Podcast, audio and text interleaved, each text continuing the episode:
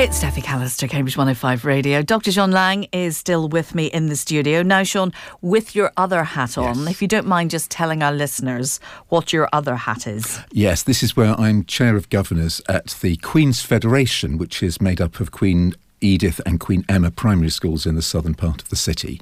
And um, I've been in the news um, because we are disputing the recent Ofsted inspection of Queen Emma School. 45,000 teachers and head teachers calling for Ofsted to be replaced.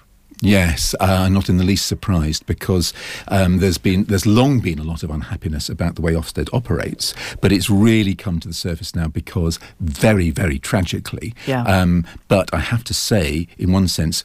Not uh, unpredictably, there has been a tra- you know there's been a tragedy in Reading with uh, um, poor Ruth, Mrs. Ruth Perry, the head uh, head teacher of Caversham Primary School, who who killed herself in despair at uh, we must assume um, after uh, her school had been downgraded to inadequate, which is indeed pretty much the same as happened at Queen Emma.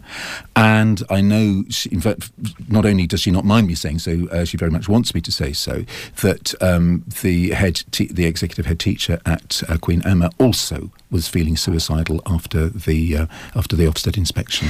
The Department of Education saying inspections hugely important and a legal requirement, but there's two ways of doing everything, isn't there? Yes, so yes, an inspection is important, and indeed it is a legal requirement, but that doesn't mean to say it has to be done in the way that it's being done. Um, and the other very important thing, which you know, I'm trying to raise because uh, we're not getting anything from the DAFE, is that it's absolutely right that schools should be held to account. It's not fun, um, but it's right and proper.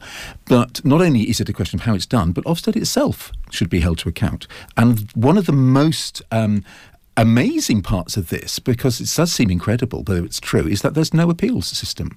You can complain um, through the Ofsted channels, and you can, you know, you can various things you can do, but it's all within Ofsted. And So basically, they're right and they are right and you are wrong, exactly. And the only way you can um, get beyond that, but you have to go through Ofsted and its channels first, is to go to the expense of taking legal action, which is indeed is what uh, we're very likely to do at Queen Emma.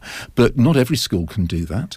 Um, you know, small primary schools who might want to challenge uh, Ofsted might very Exactly. well. They don't have those sort of resources. Yeah.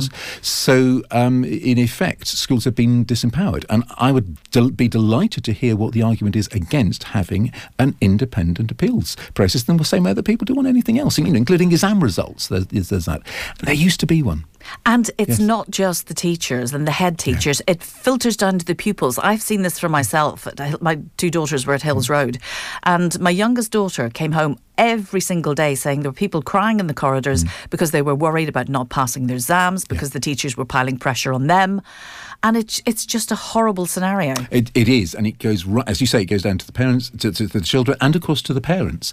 And the irony Oh, yes. here is Oh, yes. that, and the irony here is that the whole argument in favour of Ofsted, um, you know, in, as it is, is that it's providing information for parents. I'm so sorry, that'll be. I should switch that off. That'll be another TV station No, looking for you. my daughter.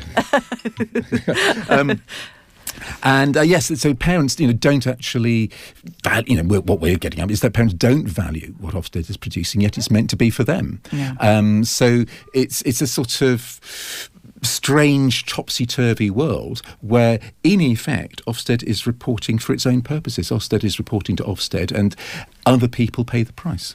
We'll have to leave it there. Dr. Sean Lang, as always, thank you for joining us. Cambridge 105 Radio.